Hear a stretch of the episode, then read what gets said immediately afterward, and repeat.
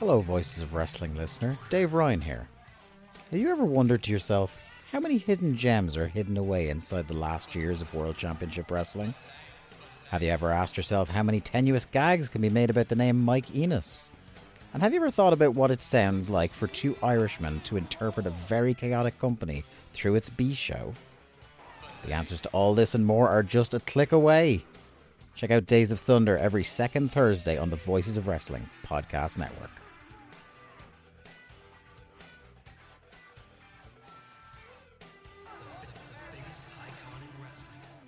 This podcast is a member of the Voices of Wrestling Podcasting Network. Visit voicesofwrestling.com to hear the rest of our great podcasts, as well as show reviews, columns, opinions, and updates across the world of wrestling.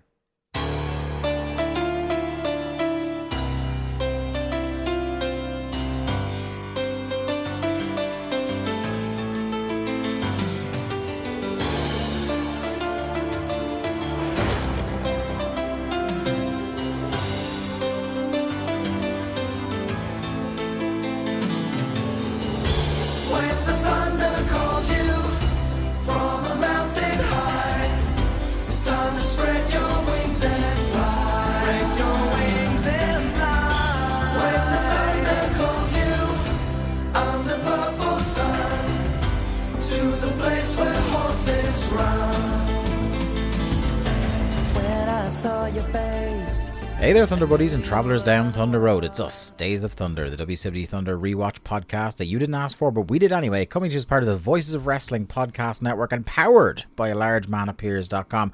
I am your host, your cold November rain on Thunder Road, Dave Ryan, and I am joined, as I always am, by the slash to my axle.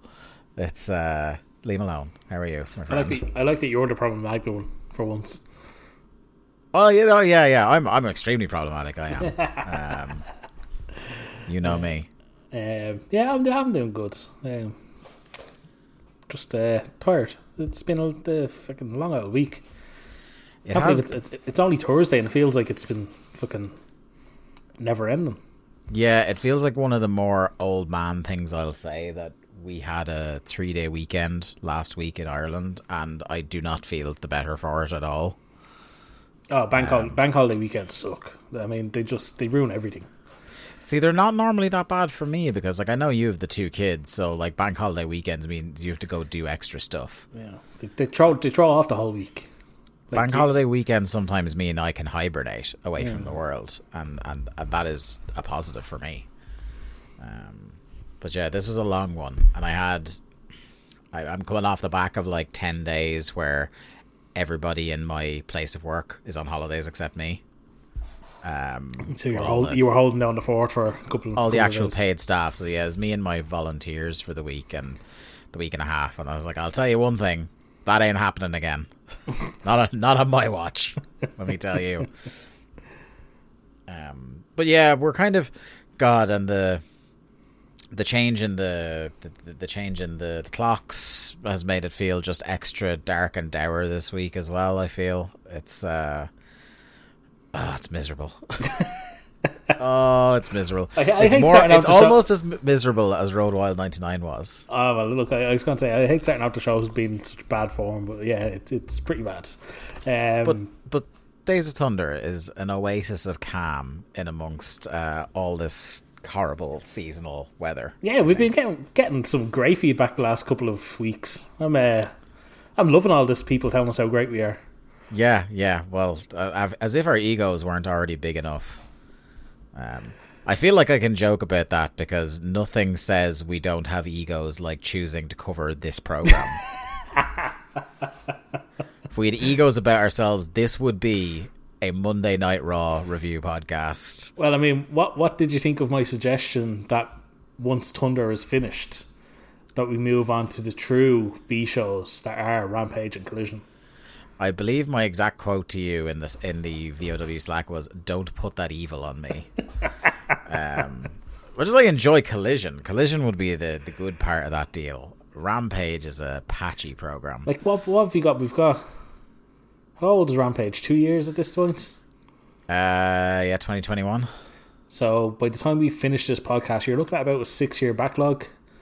Yeah, it's not happening. I mean, why not? that we've had, like, we've had discussions about what do we do, because obviously with Thunder it's a finite property, and I think like everybody, and we've said this on the show before, I think everybody is kind of tilting us to do some like invasion era stuff, as like, because that's kind of the ultimate postscript on WCW. Like, if we're currently in the digging the grave process, like some sort of limited run where we do some invasion stuff would be like the pissing on the grave era of WCW. Yeah. Well, I was going to be a bit kinder and say throwing the dirt on the coffin, but yeah.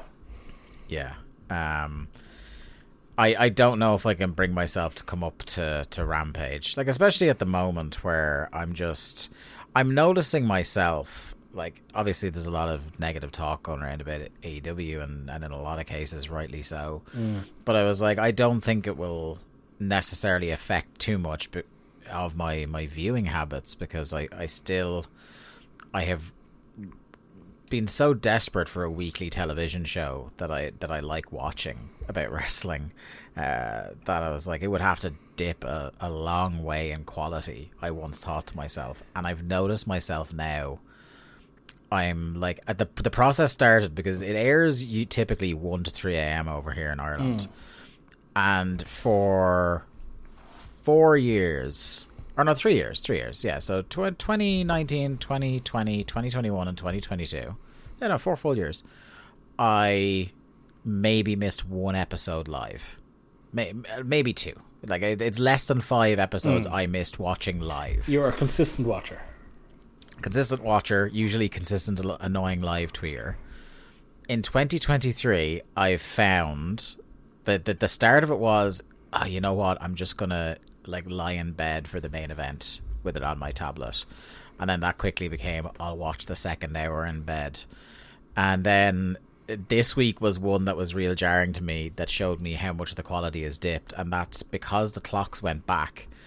I completely missed the first hour of Dynamite this week, and I wasn't even annoyed. I actually forgot that Dynamite started at midnight, so I'd gone to bed earlier in the evening with a headache, and I woke up at like 20 past 2, and I was like, I could catch the main event of Dynamite, and I was like, I couldn't be arsed. Now the baby woke up at that point, this was around 1:30, 2:45, so I was like, fuck it, I'll get up, clicked on fight, and normally it gives you the option to continue from where you left off. It's like start from the beginning, go from beginning, or watch live. So I was like, just not watch live. And I was like, clocks went back. Totally just wasn't thinking about it. Like, even if I think I had been up, I probably would have missed the beginning of Dynamite if I hadn't been online. It was the rare double, like, I don't know if we want to call it burial or anything, that not only did I miss the first hour and not care, when I tuned in, I watched about 35 minutes of that second hour and went, I'm fine. I watched the show at whatever it was, 3:00 this morning. Yeah. And there were some good parts, there were some bad parts, but I've made this point on the Discord and in the VOW Slack that to me, it was the most 1999 WCW Nitro episode of Dynamite there's ever been, in that there's good stuff, but the bad stuff is so bad, and the feeling regarding the whole company at the moment is so toxic that the good stuff just gets ignored and everyone focuses on the bad. And it becomes harder over time, doesn't it? Because there were the balance was much more in favor of you know, you might have 1 or 2 cringy segments in a 2-hour show, or one, not even cringy, but stuff you just weren't interested in, and that dates back to right at the start with like the Librarians and stuff like that, or the original run of the Dark Order, culminating in that incredibly bad angle at the last show of 2019. That was really the sign of them turning the company around, actually, ultimately. Tony Khan going, no, you're not doing this anymore. But now what it is it's that kind of thing that WWE was in the kind of mid-2010s, where it's the reverse, where you're, like you kind of said, you're picking through the stuff you don't like to find the stuff you do now. As long, I like, my... I won't truly be in a doom spiral phase with it until the pay-per-views start sucking.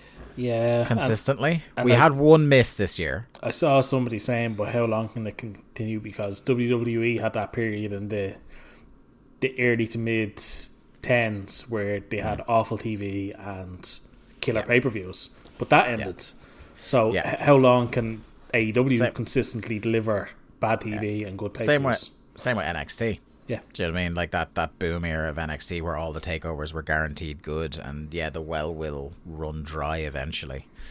But it is getting a bit desperate. And even the stuff I like is being muddied with stuff I don't at the moment. Like, again, how much were we all raving about Christian this whole year? Mm-hmm. And like already the doomsayers on Adam Copeland look to be getting vindicated as you crack a big smile there. Look, I was willing to give him a go, but the man can't even fucking do his entrance without being blown up. So my hope was that, like we used to do with WWE guys, you give them 3 to 6 months to work out all the shitty ideas, mm-hmm. and then they realize that shit don't play there. But no, which happened with a good few guys. But but this is the thing. Now it's the kind of they've been conditioned to be the call and response crowd. Mm-hmm. Makes it very challenging.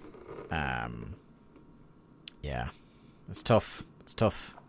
It's actually gotten to a time where I'm kind of, even though this company is bad, the thing I'm enjoying most in wrestling is going back and clowning on these shows rather than watching AEW, where like AEW used to be my kind of escape from how bad these shows were. Well, I made the decision earlier in the week to subscribe to Impact Wrestling, because I asked our friend of the show, Garrett Kidney, when Impact. So Impact doesn't air. Cork's favorite son. Impact does not air on UK TV. Mm-hmm. So I do know it goes up on Impact Plus. So I said to Garrett, what's the turnaround on Impact Plus, on Impact TV show going on Impact Plus? And he was like, as soon as it finishes on Access. I was like, okay, sold. That means I can wake up on a Thursday morning, stick it on, have it in the background. So now I've got something new to tide me over. How is the service on Impact Plus at the moment? Because I kind of I was briefly a subscriber, but at least the way the site was kind of annoyed me, and I was like, I wanted to give TNA my money because there's a lot of guys on that roster that I like. If you're looking for the classic stuff, it's not the best, but if you're looking for the more recent stuff, it's right there. It's easy to find. Yeah, is it better than Honor Club? Oh, yes. Okay. To be fair, a fucking potato with a fucking aerial sticking out of it is probably better than Honor Club. Yeah. So, but and yet Honor Club is better than the network is now. That is true. Here's something actually before we get into Thunder that I don't think we've talked about on the air, because we did the whole, they're ruining wrestling history bit when we talked about music. But have you noticed going into the network now, like, how sloppy this transition has been to the new one? Like, not only, I think we briefly alluded to how hard everything is to find on the network, mm-hmm. now, but also all the dates and descriptions are wrong. I don't even look at the shows now. I don't even check. Like, I just know that I'm going to the next Thunder. Yeah, the only thing that's correct anymore is going by date, because the show description and the thumbnail for the show are both wrong. And they have been wrong for the last maybe 4 Thunders. Which is crazy. At least we've noticed it the last 4 Thunders, because there was one, just to peek behind the curtain for a while. Oh, yeah. There was one where, thank God, the two of us text each other like non-spoilery stuff when we're watching the shows, because we were watching 2 completely different Thunders, because you went by Thunder number and I went by Thunder date. Yes. And we were completely off, because you were mentioning a match and I was like, Lee, that match is not on this Thunder. Thankfully, it was the first match. It wouldn't have dawned on me. I would have made the same mistake as you, only for the fact that I copy and paste matches are on it from Cage Match to kind of be the bones of my notes. So I have no expectation that this will ever be fixed. No, it's done. The network's done as a viable fucking... Yeah. Once again... If somebody out there in the great wide world has a hookup for the remaining Thunder is in decent quality, please slide in the show's DMs, because I hate giving them money. I hate giving them money, but it's just the easiest way currently. Right. Anyway, before we get into the Patreon plug, I want to make one other plug. That's something I mentioned a little bit on the show recently, and something that I mentioned in the Discord today. Hang on, is it a hair plug? Hey, here he is. So, by the time you're all listening to this, I will have revealed a link for my fundraising efforts. I am shaving my head on December 15th to donate the money to, or donate the hair firstly, to make wigs for kids with cancer. I've been growing this hair now since maybe spring of 2021. It was like my tail end of lockdown depression hair. And I kind of a little while into it realized, this might be the last time I grow out my hair long. Now, I do think I'm going to grow it back straight away. But I kind of thought it was my last hurrah. And it's something that I've always liked, the sentiment of donating hair rather than just like cutting the hair at the end. But I didn't realize how long it would take me to grow it long enough to donate. So we're here November 2023 and it's finally long enough to get rid of. So December 15th, I'm getting rid of it. And where people that are listening to this might enter into it, should they see fit, is that I am going to be raising money as well for the Lorelin Children's Hospice here in Ireland. So there will be a donation link on our Linktree, which you can find at linktree.ee/WCW Thunderpod. It's in our bio on Twitter, and we're also going to put the link in the show notes. By all means, you do not have to. I do not expect listeners to this program to spam the donation link with loads and loads of cash. But if you do have a little bit to spare at this, I know it's a tough time financially of the year, Christmas for a lot of people. But, the way I'm kind of looking at it and the way I wrote it on my donation page is like, these kids aren't promised tomorrow, let alone Christmas. So I'm going to do my best to plug the hell out of it in little brief spots here or there. So I apologize if between now and December 15th, I annoy people by posting the link a lot. But that is what I'm going to do to see how much I can raise for the Chitlins. If Chris Jericho or Kevin Owens hear this and want to donate, that's perfectly acceptable considering they're the most generous men in wrestling. Absolutely, it would be well appreciated. All donations, great and small, and even just if you see me post a link on Twitter, a retweet so that somebody else might, would also really help. So I do appreciate that, and I'm hoping in some manner of speaking to record the head shaving to post it on social media. There's talk of I'm doing it at a work thing. There's talk of my work live streaming it, but I don't know about that. I don't know if I'm fully sold on that. If it's going to be on a live stream, brother, it's going to be on a Days of Thunder live stream. Yeah, damn right. I'm going to monetize that shit. So yeah, that's my little life update. But Lee, while we're in plug corner here, do you want to hit us up with what's going on at Large Man Appears? largemanapears.com. We just had our annual Arcadoween 3. We reviewed the god awful movie that was Scream 3, a movie so bad that I may not come back next year for Arcadeween 4. Who knows? So that's live. That's free for 1 week, I believe. So it'll be next Tuesday. It goes behind the paywall. Yes. So that's live for 1 week. So if you want to hear it without paying, it's free for just another couple of days by the time you hear this, and then next Thursday we will have a new episode of Draft and Drafts, our first draft in many's a time. Do you not know, is it only our third one ever? Could be. I think it might be. I just recently won an episode of The Draft. Yes, with Griffin Peltier, Sean Cedar, and Rich Craich as part of the draft, the 1998 Attitude Era draft, I believe they coined it as. But yes, we will have a draft next week. We may have a guest, we may not. We don't know yet. We're still working things out. The theme will remain a closely guarded secret until we're recording it, and then we'll let people on the Discord know. Yes. Also, so join us on the Voices of Wrestling Discord. We do have our own channel. Also, for the fact that I like to have an advantage of some kind, so. And then Thanks. 2 weeks later on the Patreon, we will also have another episode of Rehash. We will do Rehash 9, I believe.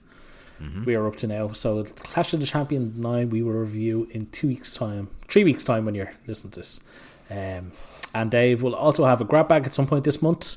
He will have his usual show notes dump, and who knows what else will pop up on the Patreon.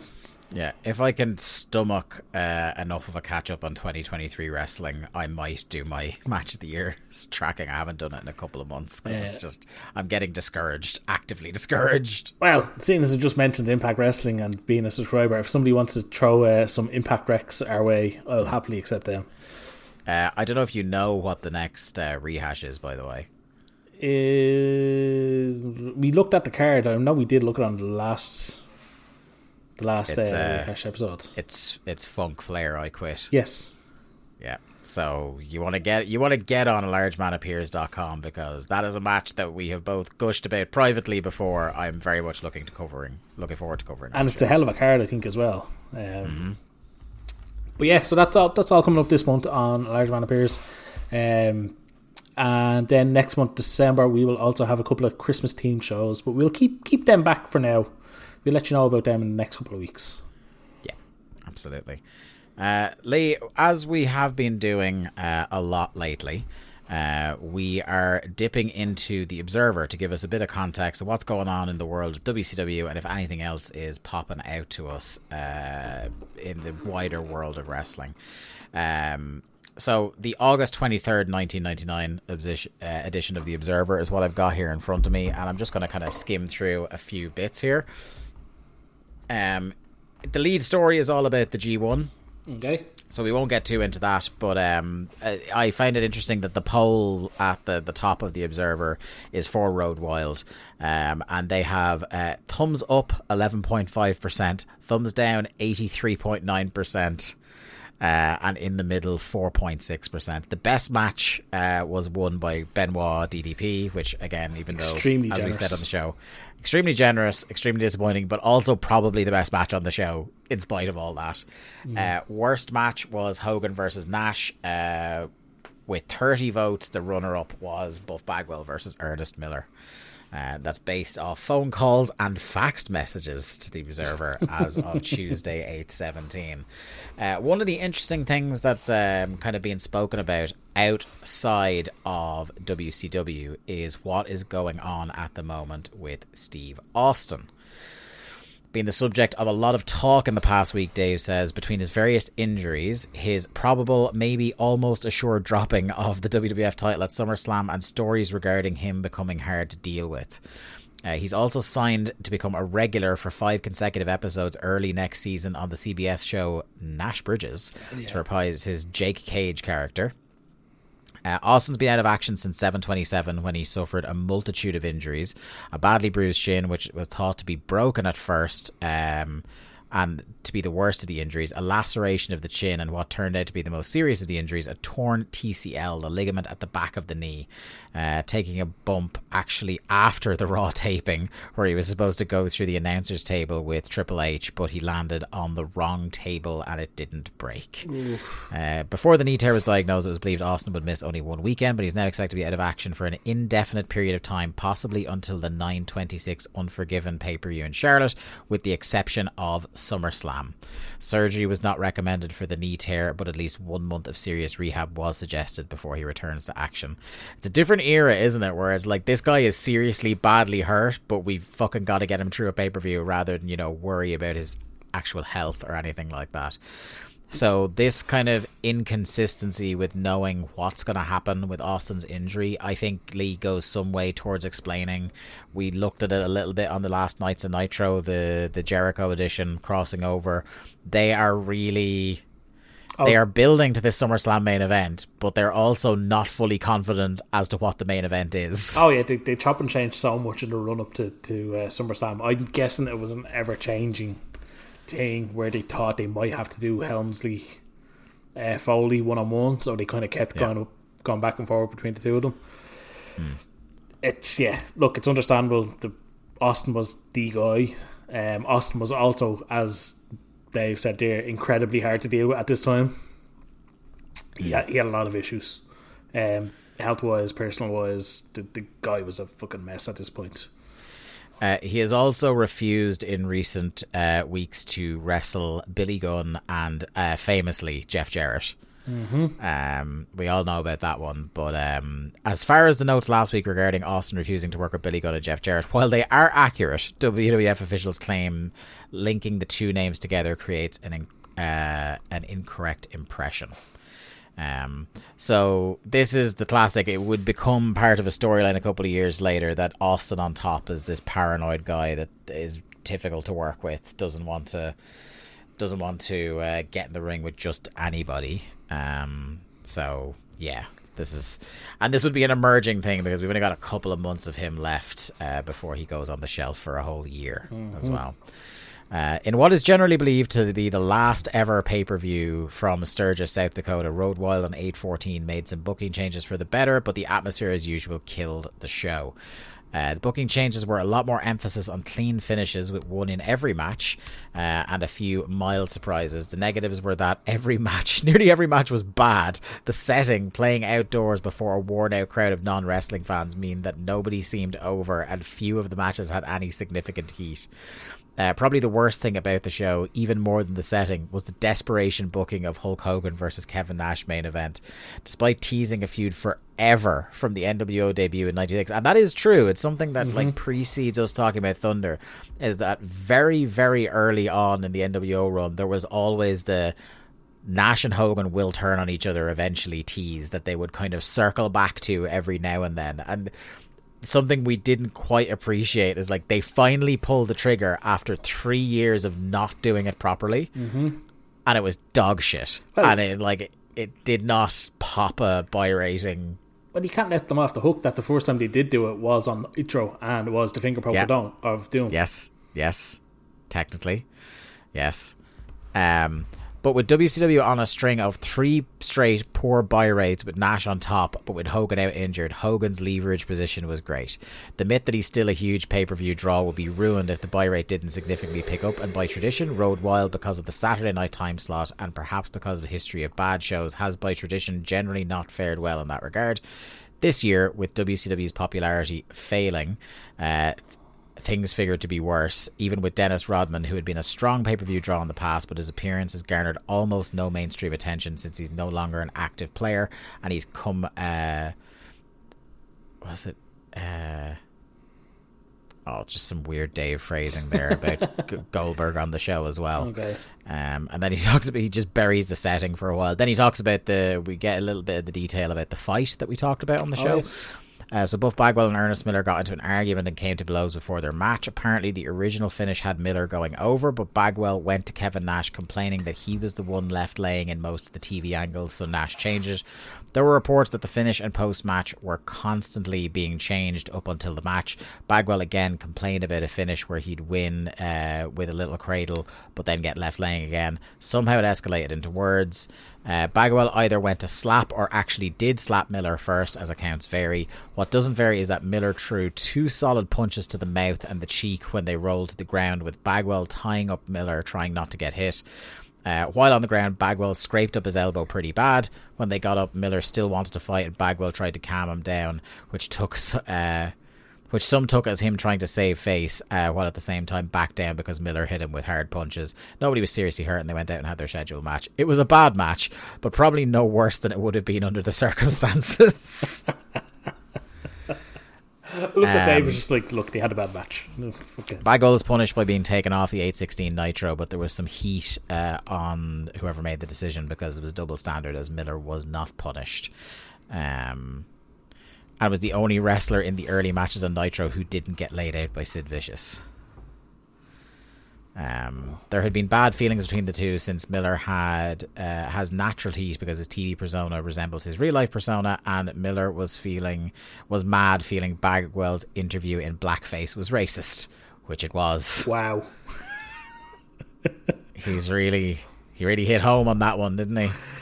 Oh God! And people are surprised that this company got sued for fucking sued to oblivion. Yeah.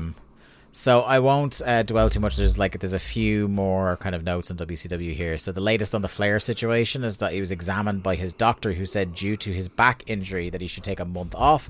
It's no secret that Flair in the past has worked with injuries as or more severe, but the company has killed his zest for wrestling. Over the past week, he genuinely contemplated retiring. He was not at the pay-per-view or at Nitro, and while he couldn't have worked, he could have done interviews or angles, and at one point was booked to be on Nitro. He won't be appearing at the house shows that he's booked for on the upcoming weeks against Goldberg and Benoit.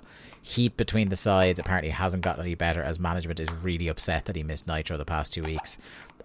So the US title switch was punishment for Rick.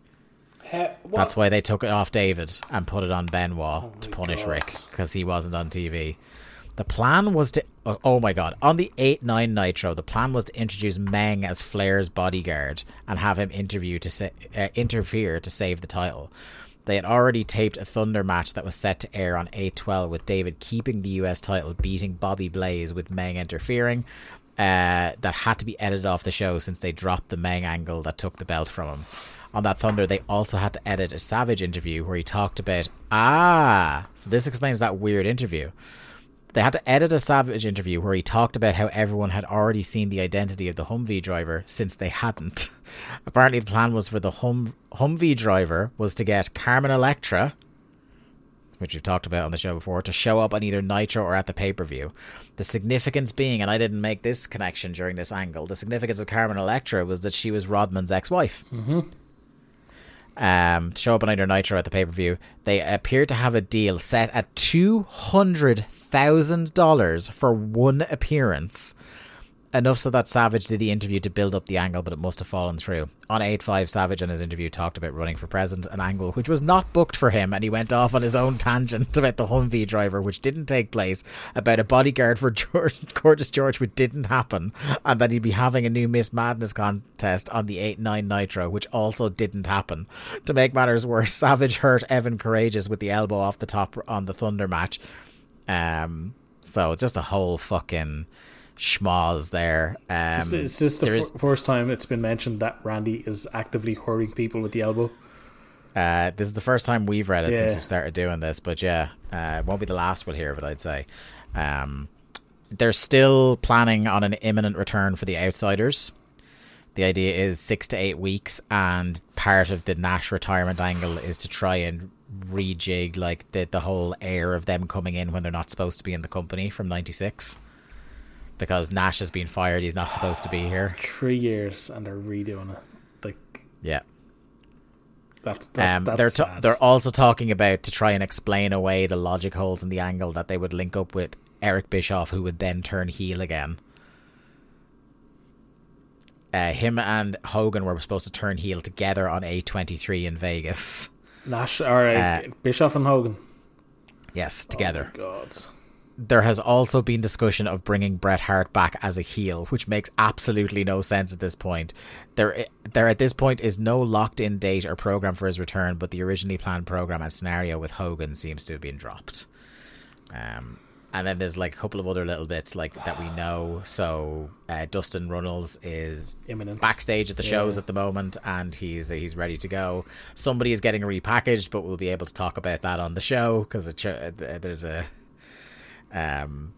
a little vignette. And just one last thing I do want to mention that's hilarious. He had to get Dave had to get a burial here. Literally 2 lines about the TV guide covers we talked about a couple of shows ago. Kimberly has to be the least most well-known person in the 50 plus years of TV guide to ever get a cover shot, and I think Kevin Nash is probably the second least known person to ever make the cover.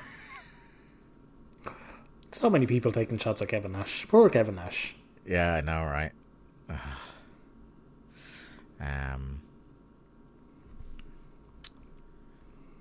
Mark Madden on the web broadcast of the Hogan Nash match accidentally said, instead of loser must retire, the match is loser gets time off.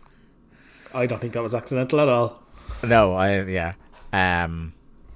we've also got Psicosis is set to unmask soon. Yeah, man. Oh my god. Oh, this will be your favorite thing ever. There is talk of a formation of a new group. Go on. In WCW. That will feature Chavo Guerrero Jr., Juventud Guerrera, Psicosis, and of course the natural fourth man for that group, Brad Armstrong.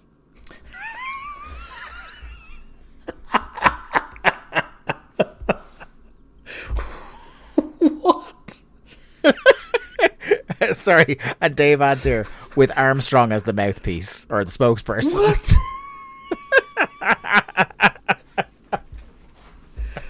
What the fuck is that? I really hope that happens. I don't think it ever did. I feel like I'd remember that. And it says there's more talk of it, so that means they have been talking about it for a while. It's incredible. Brad Armstrong is the worst Armstrong promo imaginable. Yeah, yeah. There's nobody worse in his family. No. And that bar drops really low after the first two that you think of. What are you going to do? Eat pins. That's what they're going to do. I fucking that's the most that has to be the most ridiculous idea I've ever heard. I don't know who I feel worst for out of the four, except I do, and it's Psicosis. Yeah, Psicosis all the way. They're going to take his mask and put him with this pack of fucking weirdos. First of all, it's we're going to take your mask. Right, fine. We're going to put you a Chavo. We got a hot angle for you, kid. We're going to put you a Chavo. Yeah. And fucking Brad Armstrong's going to be your mouthpiece. I hope this is a related news item as well. WCW is in talks about bringing back Jim Neidhart. Who? I don't want to spoil the surprise. Oh god. Oh, here's some, I keep saying it's the last thing, but this is it's too good of a week, really. This is one that we'd have to keep an eye on, because this is going to be a developing story. Raven has been very vociferous about his unhappiness with the promotion. He's about 1 month away from returning to the ring from injury. He was on Mancow in Chicago and ripped the company, claiming they use camera tricks to make it appear some wrestlers aren't as over as they really are, and talked about the same problems everyone talks about.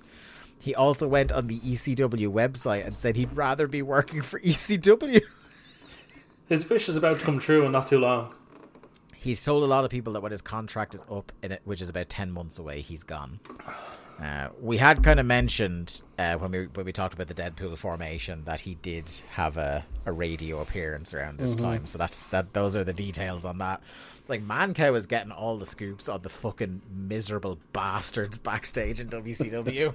And I don't think that stops. I think that just continues on through the end of the company. It continues apace, yes, yeah. For sure. But that's the end of the WCW scoops for this week. As entertaining as they have been, we should probably move on, shall we? Fucking Brad Armstrong. That one's going to sit with you for a while. I'm going to be thinking of that later on tonight and going, fucking hell. Message us, tweet us, or drop a message in the Discord. What would that foursome be called that will take over all of WCW? Once again, Chavo, Humvee, Psicosis, and spokesperson and leader Brad Armstrong. I just Lee's face is this horrified rictus grin at the moment. I genuinely thinks I've made that up. I feel like you did, but knowing this company, it's legit. Yeah, I can't wait. This is why we do the Observer segment now, folks. We would have missed that this was a thing people talked about in WCW. Just what's the upside of that? I don't know. Again, I wonder, are they being formed specifically to do a month of jobs to the Revolution and then be forgotten about? But the Revolution are already feuding with 8 different people. Yeah. They need serious competition. Fuck me. And only Brad Armstrong can bring that to them. Right, this is Thunder episode 76 from Lubbock, Texas, 19th of August 1999. 2.5 rating, down by a massive 0.4 week on week. Something I hadn't really thought about But now that the gimmick is well and truly over, why is the Hollywood sign still part of the opening? Yeah, I don't know. Program? I actually thought of that when I looked at the start of this one myself. I was like, why is that still there? Yeah, it's like they've tweaked a lot of things about the program, like the look of the program over the while, like changing, entrance, you know, different, slightly different colors. The entrance is slightly different and different bits and pieces like that. But one thing they have not changed since like very early on, I think there was one tweak to the opening video, but it's still the Hollywood sign, which feels like the only loose connection this show has to Hollywood was Hollywood Hogan, and he's not even Hollywood Hogan anymore. Like, he's back in the red and yellow. It's just, I don't know, you just kind of have to write it off. Another point for those people that say they just didn't care about Thunder. Yeah, truly. Tanay says that West Texas is jacked for Thunder, and it just made me think, like, maybe now they're on the second half of the double shot and they didn't want to spoil the pop, but why were the West Texas Rednecks not all over this show? Yeah, but they're on Monday Night Nitro promoting. That's true. They're on the show that they care about. Yes, yeah, the new music video, which is advertised many times on the show. Not only that, but you may think, oh, that makes sense because, you know, they're going to be sticking around West Texas and that's where Nitro's going to be. Nope, Nitro is in the MGM Grand Garden Arena. And if there's one thing... the home of country music. I was just going to say, if there's one thing Las Vegas is known for, it's country music. Oh, there was a thing I read in the Observer about that dude we were talking about. What was his name that did the country guy? Chad Brock. He didn't get a proper introduction on Nitro because every time his name was mentioned before the TV tapings, he got booed by the crowd. So much so that Dave Penzer was specifically instructed from through his headset not to give him an introduction before his concert. Oh my God. I love WCWs with all my heart. Speaking of concerts on WCW, yes, Kiss are coming up on Monday. Nitro, yeah. Which means we are counting down the days until the Demon debuts on WCW Thunder. It's next week, surely, no? I don't know if he actually has a match on Thunder. It's the Nitro that he shows up, isn't it? Yes. Yeah, he shows up at the culmination of the gig, I believe, isn't it? Yeah, yeah. So keen viewers may want to tune into that Nitro. We shall not. No, we're not doing it, no.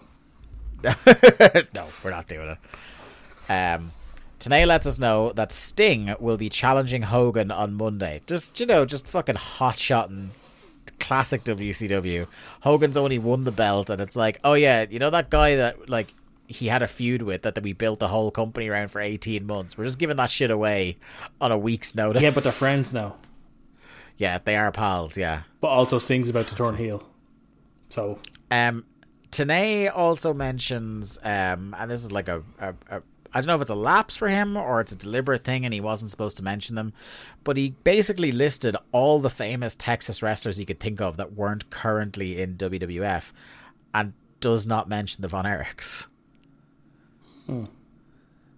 He does a big list of them, like about 6 or 7 famous. And I was like, there was only 2 types of omission that I recognize, and it's people that are in WWF and the Von Erichs. I'd say it was purposefully not to mention the Von Erichs. Quite possibly. Because I don't feel like that's a thing Tanay would himself not mention. No. I feel like that's a... Yeah, don't mention that. Just don't mention that family, yeah. Don't mention that family. Actually, my casual wrestling fan friend actually said to me, brought up the Von Erich movie. He's like, oh man, I can't wait to see this. I feel like the two of us should do a cinema trip for that and do a pod after. I hate the cinema, man. What if we go to what if they show it in the Stella in Rathmines, where we could get like a bit of dinner with the movie and sit in proper armchairs? They do a great Parmesan fries there. You're making it sound like a romantic night out for us. Yeah. Oh, lovely, like basically candlelight. I mean, beside us, I already get enough shit off my wife for not doing date nights. Imagine that. It's like, sorry, I gotta go. Me and Dave are going on a date. When's the movie out? Next year sometime, I think. We'll see. You say it's a work trip. Technically, you're right. Just don't elaborate. I mean, actually, yeah, she buy that. Yeah. You just file a cinema trip as a business expense. She won't. Sure, you will. Come back with a receipt for the diesel. I'm going to write it off. Just look her dead in the eye and like, believe me, you don't want to see this film. It might as well be called It Gets Worse. Actually, just the same casual friend ran up to me I was up in the local shop, and he goes, "Oh, did you hear?" I was like, "What?" I'm thinking something that happened. He's like, "Oh, the AEW's going back to Wembley next year." I was like, "Yeah, they announced that at the show last year, or this year." Yeah. He's like, "Oh, did they?" I was like, "Well, yeah. It's just that he tuned in for a huge announcement this week." Yeah, well, that's what it was. He's like, "I saw somebody had retweeted." I was like, "Yeah, no, that's not news." Yeah. I am not in, like, we'll be going, I'm sure. That's what I said to him. I was like, hotel's booked. I was like, I have my hotel booked. He's like, what? I was like, yeah, it's pre-booked. But I haven't paid anything. I don't expect to be in any great rush for a ticket. That's what I said to him. I was like, I'm buying a ticket week of. I don't care where it is. Yeah. It's a different kettle of fish this time, I think. So I invited him along. He might come. Ah, cool. So... your main man, Sid Vicious, the man in the bid to become the Millennium Man, he's all over the show. He's all over this show. But he is claiming to currently be at 61-0, which something. So if you read Death of WCW, which I think until the network was the main history mode of nostalgia we had for WCW. And it is true that the numbers that they report are massively inconsistent, and a couple of times he goes down in numbers because they forget what he's saying he's at, and he's Sid, so he forgets. Well, I mean, he says on this show he's in the 50s. Yeah, and he does like the thing where he's not actually winning matches, he's just walking into other people's matches and sometimes pinning people and sometimes powerbombing people and counting that as a win. But what you don't remember is that every time this streak has been mentioned on commentary on Thunder, at least, Tanay is like, this is bullshit. Like, because he immediately goes, Sid is saying he's at 61-0. He's not. Well, I mean, Tanay is a historian. This matters. Mike Tanay is like, you're trying to get messages to him. It's like, Mike, if they're holding you captive, blink once for yes, twice for no. Say Hurricane Rana when Steiner does a Frankensteiner. We'll know you're in danger. We'll know. We'll send the car. We'll send the car. But he also said, he's like, even though he's like, he's not at 61-0, he's like, but I'm not going to tell him that. Yeah, that's what Larry says. Why don't you tell him? He's like, no, you tell him. One of our favorite treats on Thunder is our opening match, and that's Psicosis Wrestling. One of our underdog heroes on the program, our mate Silver King. I literally have it in like one of my first notes. They really should have done more with Silver King. This guy rules. Every time I'm just like, this guy. The faces he was pulling during this match. People say they've seen eyes bugging out before. This man's eyes were nearly launched into the second row. That's how much they were bugging out of his head when he was selling. I loved it. Did you see the clip of Father James Mitchell and the collection of people he was with on the NWA show doing live bumps live on the show? The Assembly of Humanity? Yes. I've seen a little bit. Yeah, so that's what I imagine Silver King does right before he walks out the curtain. Because this man is wild. Yeah. What's weird though is, and this is obviously, it must be context from outside of WCW, is that as soon as Silver King shows his face, he gets booed to fuck by the Texas crowd. Yeah, it's got to be like a lucha thing, right? Yeah, because like it's not like Psicosis came out first and they're like, oh yeah, Psicosis is our guy, we're going to boo the other guy. They didn't know what match was coming out. Silver King came out first and they're like, oh, fucking boo. I thought this crowd was pretty hot for it, like it. You know, they liked this match. The second half of it happened. Like, I thought this was pretty good. Yeah, I mean, this is something that AEW learned recently. You go to Texas, you book a lucha icon, and people are going to enjoy it. Mm-hmm. And this was, I think, is probably, while it was going, one of the most enjoyable Thunder matches we've had in a little while. Yeah, I was watching this going, I obviously didn't realize that Sid comes in. I should have when I thought about it. you should have. Yeah, but we're going to be going through this for a while now. I was like, man, Silver King Psicosis. This is a fine little start to Thunder. Yeah, Psicosis' half and half gear is fucking brilliant. It's so good. That man just again, he's up there with Savage when it comes to like just great gear. Yeah, like one half of the gear is proper black and silver, and the other half is like black and black. Mm. And it just looks really fucking cool. But of course, we have to take his mask off. There's a little bit of miscommunication. So he sits Silver King on the top rope. He tries to do a springboard drop kick, but he doesn't jump right. It doesn't connect at all. And Silver King, rather than sell a shitty kick, just sits there. Tells him to go do it again, yeah. Perhaps more impressively athletic than if the original spot had been pulled off, though, is like Psicosis looks at him for a beat and then from a standing position on the mat does a spinning wheel kick that goes up high enough to clock Silver King in the head and knock him down. And then even more amazingly, to make up for this botch, decides to do the most terrifying tope suicida I think I've ever seen in my life.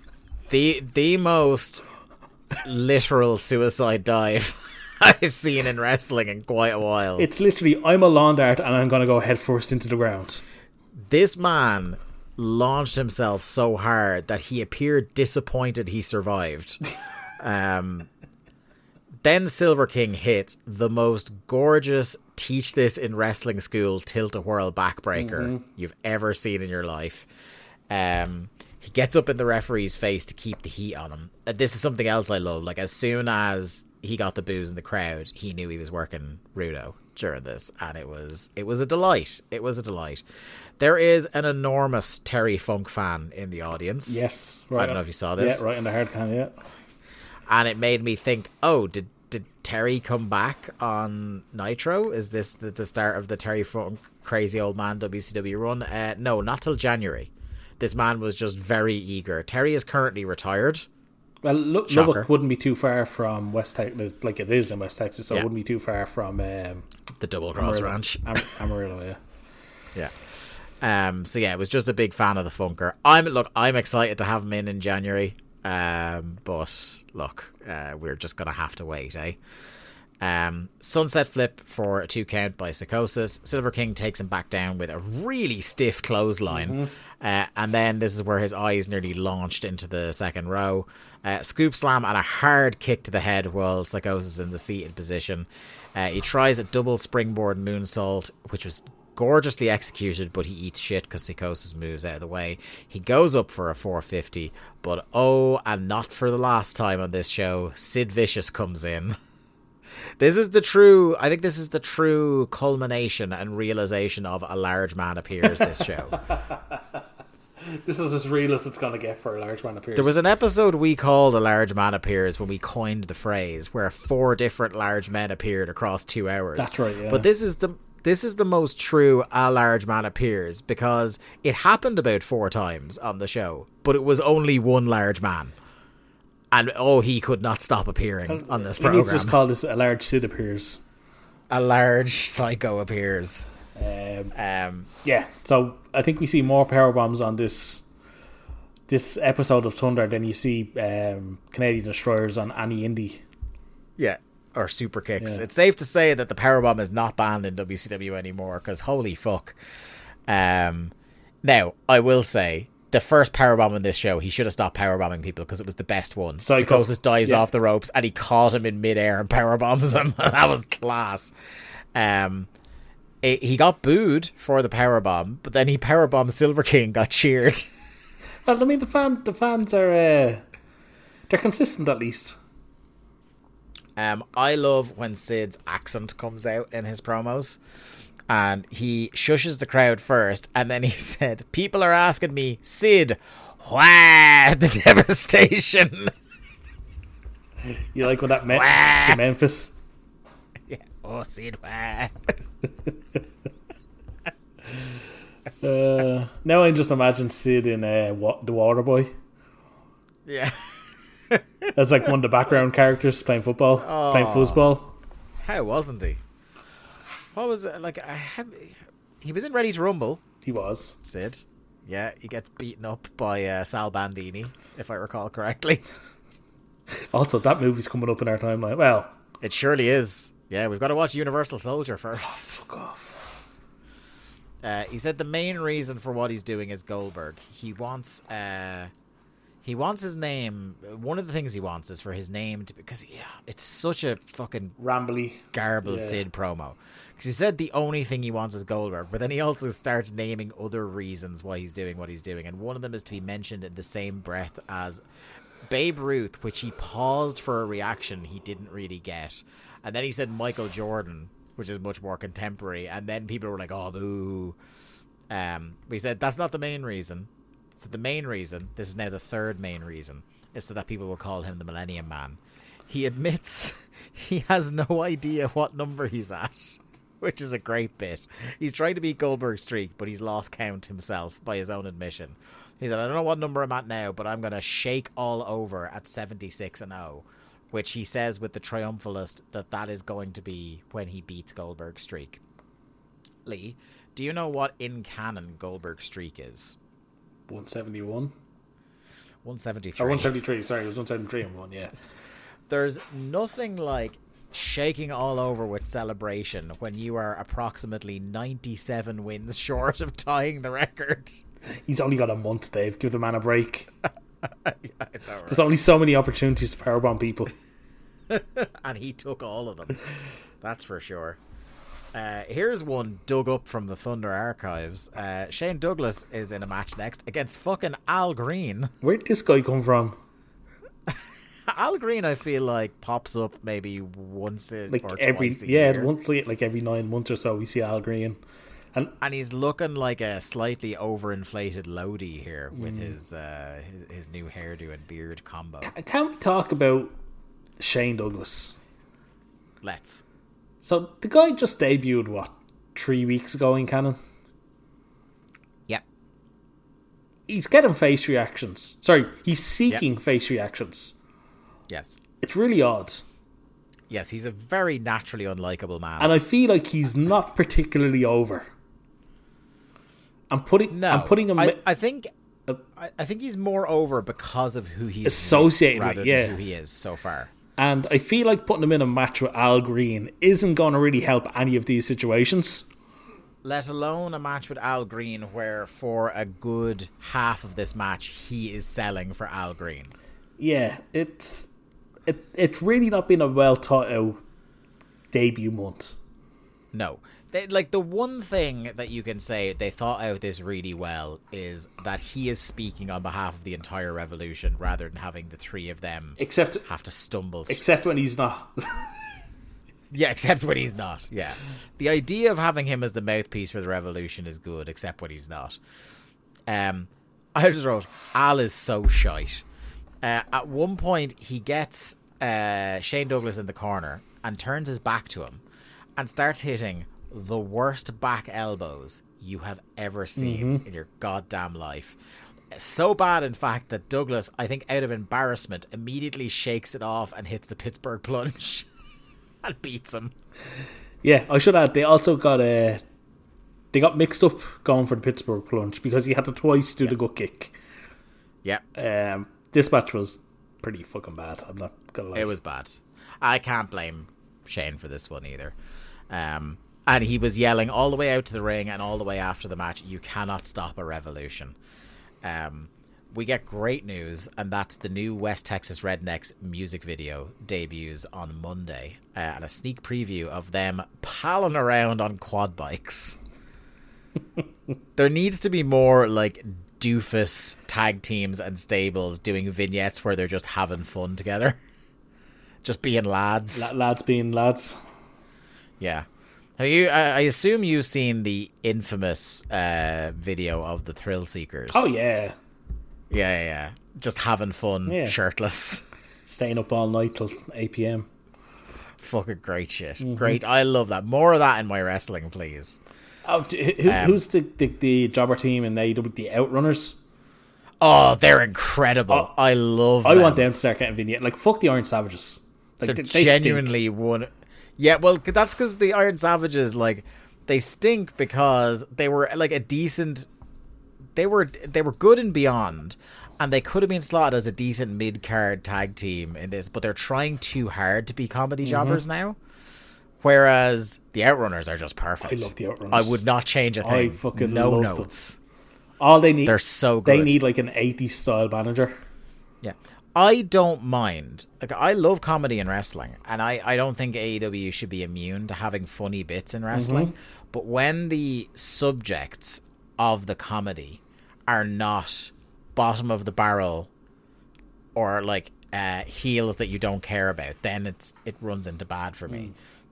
Like, for example, here's a good contrast between the two.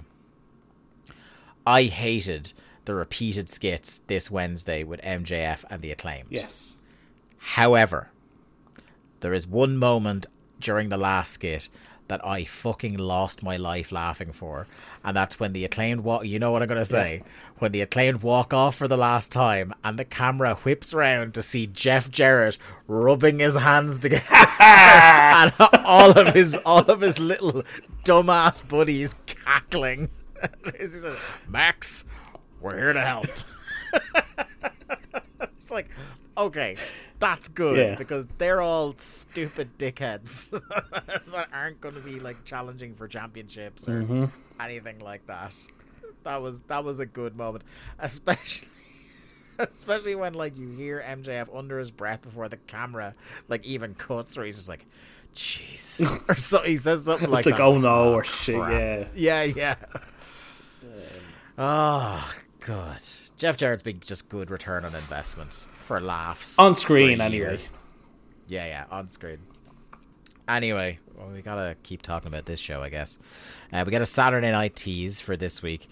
Again, like, these Saturday night shows are seeming like they may be better bang for your buck now than Thunder by far. It sounds like just straight wrestling, which is, better than what we're getting. Harlem Heat, Kidman, Mysterio, Benoit, and one person I've left out there because something we need to talk about in this show. Tenay is trying, like the Dickens, to get over someone's new in-ring moniker. Would that be Shooter Perry Saturn? Perry Shooter Saturn is what we're going with now. If I had a penny for every time they said Shooter on this show, I'd have a fair few pennies, Lee. I would not have 0 pennies. You'd have a nice little collection of pennies. Yes, apparently, this Shooter nickname was given to him by Arn Anderson. That was like at one point he says, and he'd know. Who was a heel the last time he was on TV, like 4 weeks ago. Yeah. And was like directly opposed to all the guys in the Revolution. But anyway. Gene is on the ramp with Rick Steiner. I'm sure you were fucking delighted to see Rick Steiner all over the show almost as much as Sid. Calls the Revolution 4 little girls. Ha ha ha ha. He says he'll beat them one by one and then threatens to beat up their mothers. He says no one can outthink him. Untrue. No one can out-wrestle him. Untrue. And no one can out-fight him. I would say that's closer to maybe being true, but like this is a locker room that currently has Scott Norton in it, and I would never back anyone in a fight with Scott Norton. So the point of this promo was supposed to be that Rick Steiner issues an open challenge, correct? Mm-hmm. Never once does he mention that it's an open challenge. No. He fucks it up so bad that I think Gene has to say twice, so that's an open challenge. Yeah. And then Tenay has to clarify. So what he's doing... The goal of this promo, though, as you say, Lee, you would not know by actually listening to the words he says, is that he's saying that the Revolution are cowards for always being together, which is funny because we literally just got at a pay-per-view where we talked for ages about how they were letting Benoit struggle alone because they wouldn't do the numbers game and overwhelm people. So he's just like... He's just making shit up. Mm-hmm. And he's throwing it out an open challenge. Whichever one of the Revolution want to challenge him for the TV title, he'll take them on tonight. Then we get a vignette. Did you know about this character before? Yeah, I just wasn't sure when that was going to pop up. This was the first vignette for Coach Buzz Stern.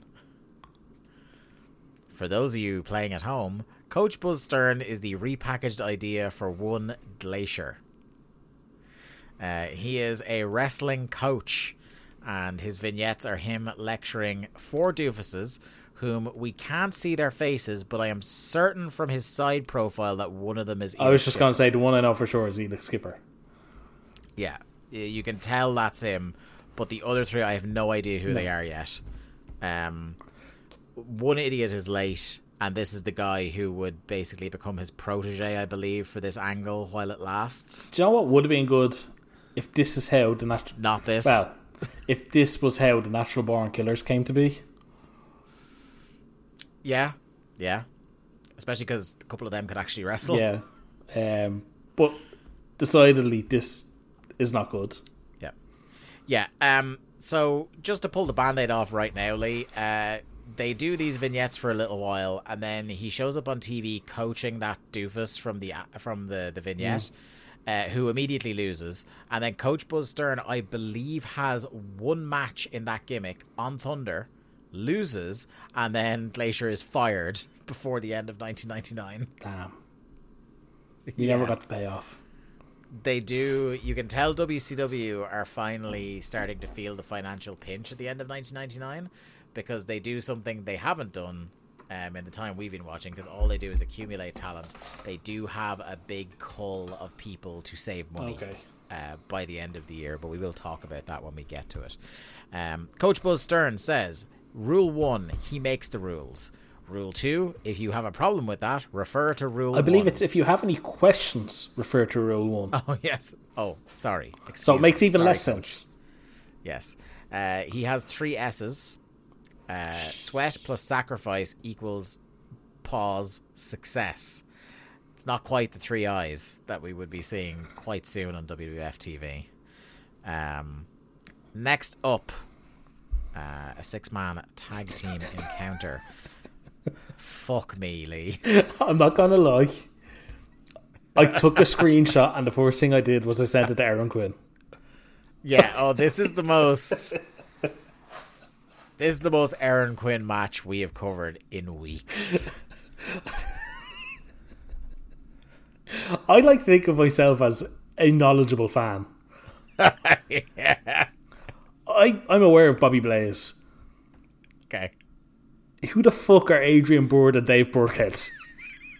Dave Burkhead sounds like he's been working the Scottish Indies for 25 years. Begging Mark Dallas for a payoff. And Adrian Byrd is definitely like a folk artist that plays the open mics at your local pub. I lost count. Adrian Byrd and the Swallows or something like that. Yeah, I lost count of the amount of times during this match I said, "Who the fuck? Who the fuck?" So these guys are wrestling. Like, it's not even like they're going up against the Revolution and they're feeding them. They're going up against distinctly lower mid-card Brit alliance of Chris Adams, Dave Taylor, and Steven Regal. I like the Brits. Not something I'll say often, but I do like this Brit team. Chris Adams, God bless him. I don't want to get too hard on his case, and I think it's 2000 or 2001 where he passes away, sadly. But there are few men in this company less fucked about anything at the moment, because his whole bit, and this isn't the first time he's done it, his whole bit is that he comes out, leans into the camera, and just goes, "I hate the US." Like, he's not even doing anything clever. Nothing clever at all. Like, at least Dave Taylor is doing the bit where he carries the flag and he uses the flag as an offensive weapon when the ref isn't looking. You know, and he gets into different ways of using the flag. Like, Chris Adams' thing is just to go, "Fucking hate the States." Yeah, but I mean, Regal has, you know, the upturned nose and does the snooty thing. Taylor has the flag. I mean, what do you want Adams to do? Come out with a fucking bag of fish and chips? Oh, that'd be great. Oh, that'd be a real babyface move, though. Like, you're handing out... Or actually, no. The heel move is to come out fish and chips and not give anyone any of it. Well, I mean, the Yanks don't understand good fish and chips, so... That would get a lot of heat. Now, did you think that these three men that they were facing had names that were suitably jobber enough for you? Yes. Oh, that's a shame, because I have one better for you. Okay. I looked up Dave Burkhead. Don't say he has another name. He has a much better name. Oh, what is it? So the rest of them all kind of have the other guys have kind of like either more boring or variations on the same name are their only other aliases. Dave Burkhead, for most of his career, it seems like, was known by, get ready for this tasty morsel, he was known as Knuckles Zandwich. But Zandwich with a Z. So is it Knuckles with an S? It's Knuckles with an S, but Zandwich. It is said. So is he doing the fuck fair thing? Except he's swapping the S and the Z at the end of Knuckles and start a sandwich. I don't. Have I put too much thought into this? You've put really too much thought into this. It's safe to say you've put an Erin Quinn level of thought into this. Now, she is furiously writing a bio of Knuckles Sandwich in the Discord channel as she's listening to this. Is he instantly the best wrestler with the name Knuckles in his name? I don't know. He's definitely the best wrestler named Sandwich I've ever seen. What about the Earl of Sandwich? No. He didn't have good fire. The Earl of Sandwich was a shit promo. Oh, God. Or he would have been the fucking king of sandwich today. Where do you get a sandwich? Where do you get a sandwich? If I open the shop, I'm going to have a sandwich on the menu. A few years ago, people were like using the phrase zaddy. Zaddy. Is that when Zaddy makes lunch, he makes sandwiches? Is that Zaddy eats first? Zaddy eats first.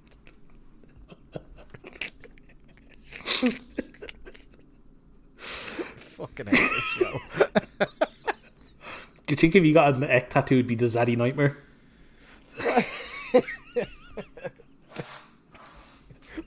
Big Zaddy Cool, but with a K in cool.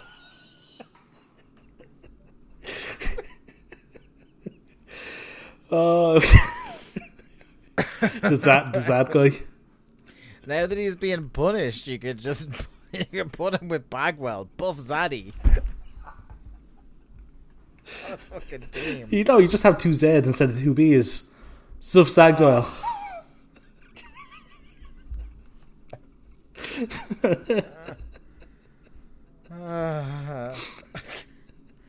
I hope he shows up more now. This was significantly more entertaining this entire match. This match went fucking ages. Why was this so long? It was so long. I've never seen a bigger team of jobbers. And I was like, if this goes 30 seconds, I'll be stunned. It went like 5 minutes. They went back to the flag spot 4 times. And you were thinking, like, oh, is it one of those ones where, like the Shane Douglas match, where it goes longer than it should and the jobber gets heat? No, I don't know if the jobbers here hit one offensive move. No, Bobby Blaze just kept getting into the ring to distract the ref. While one of them was getting the fucking bollocks knocked and Larry Zbysko was getting considerably more pissed off every time it happened. Was it Bird? Was it Bird was getting the bollocks knocked off him? I couldn't tell the other two apart. Oh, man, do you know what you should do? What? You should show your granddad this match. He'd love nothing more than see a board get the head, this guy kicked in. Yeah, he would, wouldn't he? Yeah, absolutely. That would be on brand for him. I can't imagine the level to which I'd be disowned if not only I made my grandfather watch wrestling, but this was the match I picked. First of all, you're going to see some Brits. Yeah. You're just going to have to make do with that. That's a deal. And the Brits are going to win. That's a deal breaker for a lot of Irish people. Not only that, but the other guys are so bad, you're going to be relieved when the Brits finally win. Well, the Brits didn't win. Well, they didn't, yes, actually, now that I think about it. So what does happen, Lee? Because I'm not interested in calling spots here. I mean, like most times the Brits are involved in something, the Americans saved them. They're going to say, like most times the Brits are involved in something, Sid Vicious comes out and puts a stop to it. Could have fucking used Sid in 1916, I'll tell you that. We'll always remember where we were when Sid powerbombed the king off the GPO. Oh my god. Anyway, yeah, basically this match goes way too long. Sid comes out with Rick Steiner and Toad this time. The Brits do the smart thing and they walk away. they literally just disappear. They just like fucking cowards. And Sid then destroys the three lads with power bombs. Makes Little H count two of them at once. Yeah. Oh, by the way, Larry did the slip up where he started in this match going off on Charles Robinson being a heel ref, and immediately got told to cut it out on the headset clearly because he just stops abruptly and never brings it up again. Yeah, that was odd actually. Rick Steiner, for God knows what reason, has a microphone and does play by play of Sid beating up the jobbers. Also, in a spectacular feat of arithmetic that just must run roughshod through the Steiner family, as Sid lays out and pins three different men, Rick Steiner says, "One more to the list." Oh, excuse me. Fucking unbelievable. So basically, unbelievable. Could you imagine if there's a member of that family who's an accountant? I wish Braun Breaker was an accountant. Fuck. So you wouldn't have to watch the wrestle. Yeah.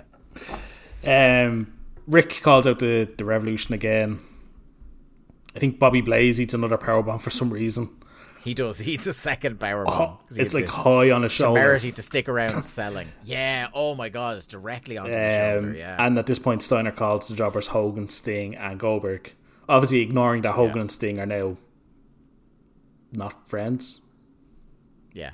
And not actively feuding with either of these men. Yeah, it's just fucking odd. And that was your segment. Next we have the Revolution coming out without it is with Douglas, but the other guys, as you said before, they just interrupt Shane Douglas. Benoit says they are the real deal. Saturn accepts the challenge of Rick Steiner. And they come up with this incredibly cringe catchphrase, "Out with evolution, in with revolution." And they are begging the crowd to chant revolution. Out with evolution, in with revolution. Yeah. I mean, evolution was like a hot topic in the late 90s in America, wasn't it? Well, and it was a mystery full of changes no one sees. Yes, that is true. But wasn't evolution a big thing? Now, revolution versus evolution is the angle they should have run in early 2000s WWE. Listen, Triple H put over Benoit once. He wasn't going to do it again. Let alone hire Shane Douglas. Well, we'll get to that when we get to that. You want to talk about somebody that gets fucked over? Yeah. So, next up, WCW World Cruiserweight title match. Rey Mysterio Jr. versus Lenny. I'd say this segment flat out fucking traumatized you, because when they announced it for the title and who he was wrestling, I was like, right, Ray, safe as house is here. Let's put the fucking farm on Ray. Do you know what I did? I was watching this match and I was like, Lenny Lane was a Cruiserweight champ, but that was like couple of years ago. Why did they ever bring that up? I genuinely thought that. Do you know why did not bring it up, Dave? Why is that? Because Lenny Lane wasn't Cruiserweight champ until this match. Yep. Match was okay. Here's the thing. Lenny Lane's actually quite good. Yes. It's just that he's Lenny. Yeah. That's the only problem here. It's the gay panic spots. And there's a lot of them. I feel like at the end of this match, I turned into Marge Simpson, not Lenny. Yeah, there's just so much gay panic. Even the ref gets in on it. Yeah, there was a sign. The sign as they came out, by the way, this week was "Lenny is all over me about my diet." That gave me a laugh. Now, the laugh I got. Larry Zbyszko with one of his rare dingers, right?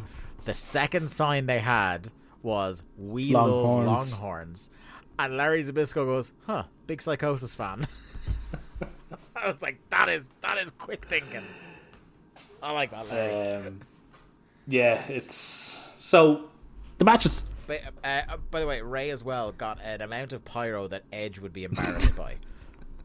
Do you think that's because they knew, like, well, obviously they knew he was losing, so it was like, well, we're going to give you all the pyro. Just the entire pyro budget. There's no page on this show. Like, on the pyrotechnician's board, there's one red button that just says all. And that's when he just smashed it. So Lodi gets sent to the back early. And that's supposed to be the story of the match, except he just comes back. Comes back. For no reason. It's not like the ref gets bumped or anything. There was one cool spot in this where Ray jumps off the top rope into electric chair position on Lenny's shoulders, going to hit, like you would presume, either a forward roll or a poison rana. And Lenny immediately senses danger, pushes him off, and as he lands in the full Nelson position, hits a full Nelson driver. I thought that was a really smooth little spot. And if they were and this is the thing, knowing now how this match ended, that should have been the finish. Yeah, I mean, it's the stroke, basically, is what he uses, isn't it? Or the skull-crushing finale. Yeah. He does it, like you say, he sets it up in such a way that there's no setup. It's just bang, he gets hit with it. Yeah. It was really good. He absolutely saved Rey Mysterio's life on a springboard moonsault 3 seconds later. Rey nearly landed directly on his forehead. Yeah. Roll-up attempt, he pushes Rey off. Rey's head bonks into Lodi, roll-up, and a new champion. And Lee... When I say this crowd was pissed, they were pissed at this finish. Not nearly as pissed as Eddie Guerrero. Yeah, Eddie and Kidman are like out right away. And all I could think was, why isn't Eddie Guerrero on the show? Also, I feel very bad for both men involved in this match, because as soon as Eddie Guerrero comes out, he completely dwarfs the entire angle, because everyone forgets about the finish and starts chanting Eddie for Eddie. Eddie has to try and hype up Mysterio to get them back on track. How is the Guerrero from El Paso not on this show? Also, look a fucking jacked in the gills. I was just going to say, we only see him in the background of a couple of shots, but my God, that man is fucking jacked. It's like we see him in the background of a couple of shots because the camera can't get a shot of the ring that doesn't include him. That's how broad he is. Next up, I wrote one sentence for this, because this was... This was an unbelievably tedious match. That was going to be my point of this match came on and I started fucking with my phone. And I have two notes. I wonder if it's the same. I wonder if they're the same two notes as mine. This is, by the way, a world tag team title match. Don't know how these cunts earned it. It's Harlem Heat defending against Horace and Scott Norton. My first note is, Harlem Heat still don't have matching gear. Get it fucking sorted, lads. The gear looks immaculate, but it's not matching. Fuck off. I can live without the matching gear. It's fine. Now, my first note is Bryan Adams left in a Kiss-branded limo on Nitro. Yes, he did. He was still... we mentioned that, didn't we, when we were reading The Observer, that he was one of the names in contention to be the Kiss Demon. But yeah, then my second note is, and he'd been written out of the other thing they mentioned on commentary is that he's been written out of the NWO. Yes, because they talk about how the remaining members of the NWO, because it does exist, believe it or not, turned on him. And then my second note is, my God, Booker T just killed Horace Hogan with the missile dropkick. He fucking broke his nose by the looks of it. He took his face off. That was legit my last note. Oh, well, second note. Yeah, that was my second note as well. He hoofs Horace's face off with a missile dropkick, and Stevie just pins him. It's great because, Larry goes, that's great teamwork there from Harlem Heat, and it was literally just Booker did the missile dropkick, and all Stevie did was just lie down. Well, no, hang on. We have to give Stevie credit. Stevie whipped him into the ropes and did a drop down. This is true. But Horace didn't even turn towards Booker. He just ran straight and Booker fucking nailed him. It was great. Yeah. Yeah. He lawn darted into his face, feet first. It was incredible. But the match was not. It was awful. Long heat segment on Booker. But because it's Horace and Scott Norton, no one bought it. So everybody just kind of They couldn't fuck on their phones like you did, but they definitely went away in their minds to somewhere else until the finish. Our next segment sees the entire first family come out. Why? Including one of the rare sights in nature, Bandana Barb, which I really like. Should have been a permanent look. Was their team a rip-off of Bruce Dickinson's version of the Zoo? Quite possibly. I want people to go back and listen and see, because that's the feel I got. I nearly came out of my chair when Larry called this collection of humanity a bunch of young guys. Who's the youngest? It's Morris, surely. It'd have to be, wouldn't it? Yeah. Well, it's not fucking Barb or Knobs. It's certainly not Jimmy Hart. Well... Who knows what Jerry Flynn? Yeah, Jerry Flynn, yes. He defies fucking carbon dating, Jimmy Hart. Were you hyped when they told you that the first family want the tag titles? Oh my god. Now, the one thing I will say is we had the rarest sight in nature happen twice on this show. Building matches from one Thunder that will happen on another Thunder. Yeah, that was amazing. Happens twice. Now, I could give a bollocks specifically about this match. Knobs and Morris versus Harlem Heat. Oh, mercy. Brian Knobs, Hugh Morris, and Stevie Ray are 3/4 of a match. Yeah, that we will have to watch. I hope it's one of those things where they just forget to that was going to be my...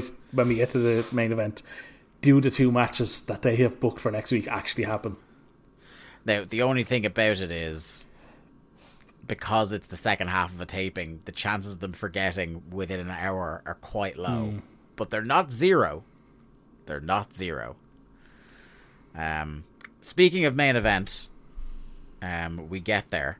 I should say, by the way, that whole terrible first family interview spot was the semi-main event segment of the show. Oh, between the first family promo and the main event, we get a crowd shot. And we see a guy... with a WCW Thunder tattoo. Now, I couldn't confirm if this was a transfer/henna tattoo or not. But even that, I think, is a genuine embarrassment. Even if it's not permanent. I want to know, does this guy... is he out there? Does somebody know somebody that has a WCW Thunder tattoo? Can we get him help? Because look how dedicated we are to Thunder, and I would never... in my life get a Thunder tattoo. Can we get photographic evidence that this tattoo exists in 2023? Yeah. I would never get a Thunder tattoo, and there's a lot of close friends of mine that among the first 5 things they will say, if it's like, tell me about Dave, they will say that I do this show. Like, that's how identified I am with the brand of Thunder, and I will never do that. Like, mark my words. Also, importantly, can we get him to put Days of above his tattoo? Yeah, now that I'm willing to like blow the whole Patreon fund on supporting that. But decision. Yes, if you know who this person is, please let him know that we're looking for him. Yeah, if he's not in witness protection. Yeah. World Television Title Match main event: Rick Steiner versus Perry Saturn. We are promised that in September, if they're not doing Miss Madness, they are going to begin the search for the new Nitro Girl. And they're planning this out better than they've planned most tournaments, because they're already telling you the dates every single round is going to happen. And it's just incredible and very telling of WCW that this is the thing that they put the most forethought into. Mm-hmm. Also, spending the entrances for your main event on Thunder telling people about the Nitro Girl search is quite telling. Mm. Yeah. Also, Rick Steiner is a stupid man. That's his gimmick, I've decided. Okay.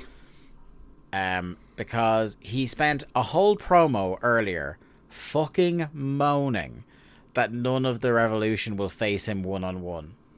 And then Perry Shooter Saturn comes out to face him one-on-one, and the first thing he says to Perry Saturn is, "Where are your boys?" Like he wanted to fight all of them. Yeah. This man's a fucking clown. Well, I mean, look. We know this to be true in 2023. But, yeah, it's... I mean, the man has a microphone 3 times tonight. That's more than he should ever have a microphone. 3 times too many, I am devastated to report, Lee, that a Rick Steiner match broke out. Well, it wasn't a Perry Saturn match, I can say that much. No, God love him. Saturn attempts a fight back, gets cut off. Steiner hits a DDT for 2. Saturn fights back again. A suplex for 2. 10 punch. But then guess what, Lee? A large man appears. Sid strolls on out. Nice and slow. Yep. The crowd reacts a full 30 seconds before he's visible on camera. Yeah, because, I mean, look, Sid wasn't running down the aisle. No, it left Saturn lingering on the top rope for a little bit too long. He pushes him off the top into a suplex. Robinson rings the bell immediately. They start a beatdown, but then Benoit arrives. Benoit lays down a challenge for next week on Thunder. It's them two versus Vicious and Steiner. Then it gets weird. I think they thought they were going home and the show was being cut off a few seconds before it actually did, because he lays down the challenge. The challenge appears to be accepted. They do a brief brawl, and then they have to like kill time for another 30 seconds, and they get back on the mics and mouth off at each other. Yes, so the challenge was thrown down, it was accepted, and that's where they thought, I think, time was up, they were going home, because then Rick Steiner gets on the mic and goes, "Why do we gotta wait till next week? Let's do it now." And they kind of go to the apron to get knocked down, and a stagehand, you see a stagehand go to, I think it's Sid with a microphone going, "We're not gone home yet, say something." And he decides to call out Goldberg. Yeah. Just awful. And like the other thing about it is, like, even though they're heels, these guys aren't supposed to be booked as cowardly heels. And even with Perry Saturn laid out dead on the ground, the two of them did not fancy their chances against just Chris Benoit by himself. Well, I mean, look, it's Chris Benoit. Yeah. He's really mad. Yeah, that's Thunder. It was bad. It was bad. It was real bad. It wasn't all time bad. It wasn't. Wasn't all time bad, but it was bad. I'm looking forward to seeing, do we get these two bad matches next week? Can't wait. Can't wait. Do we get another Coach Buzz Stern vignette? I hope so. That I'm looking forward to. Give us your overall thoughts on the show, Lee, and who are your winners and losers. I had a lot of Sid. That's my overall thoughts on the show. Lots of Sid. Lots of Sid, a lot of power bombs. Is that purely why you're saying it's not on the all-time? Oh, yes. I mean, Sid so saves the show. Yeah. While also actively not contributing to the show. But I mean, look, I'm willing to give Lenny a chance as Cruiserweight champ.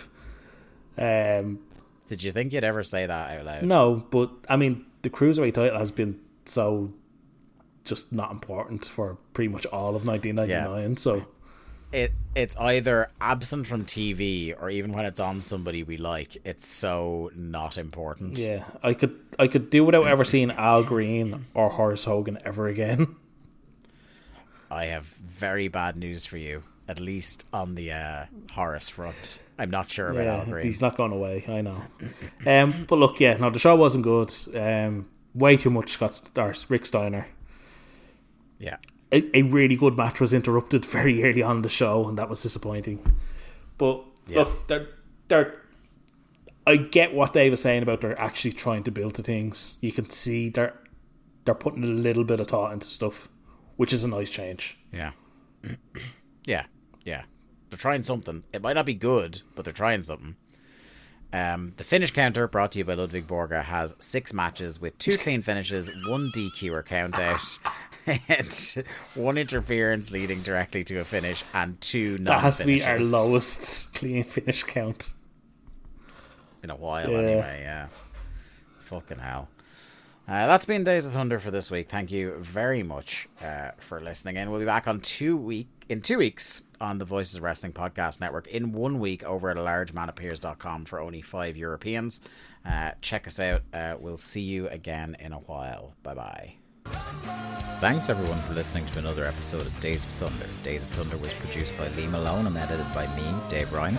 Keep up to date with the show and find all the ways to listen to us. You can follow us on Twitter at WCW Thunderpod, or click the Linktree link in our Twitter bio or in the show notes. I am at The Day to Dave on Twitter, and Lee is at Malone_713. Days of Thunder is a part of the Voices of Wrestling Podcast Network. Follow the VOW Network anywhere good podcasts are sold for more fine podcasts than you can shake a stick at. Thanks.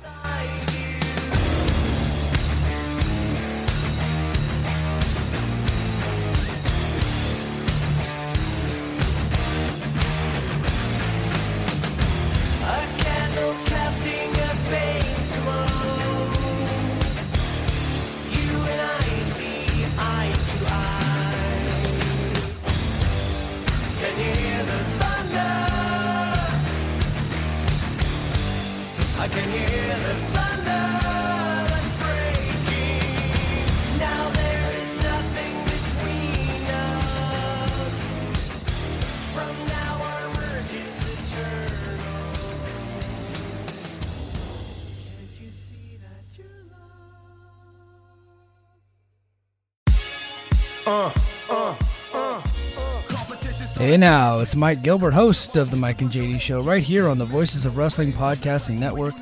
Join JD by God Oliva and myself every Thursday night live on the Voices of Wrestling YouTube channel at 11:30 p.m. Eastern Standard Time, as we stay up all night discussing all the hottest stories in professional wrestling. You can also check us out right here on the Voices of Wrestling Podcasting feed, or you can subscribe to the Mike and JD Show feed. Now, enjoy the show.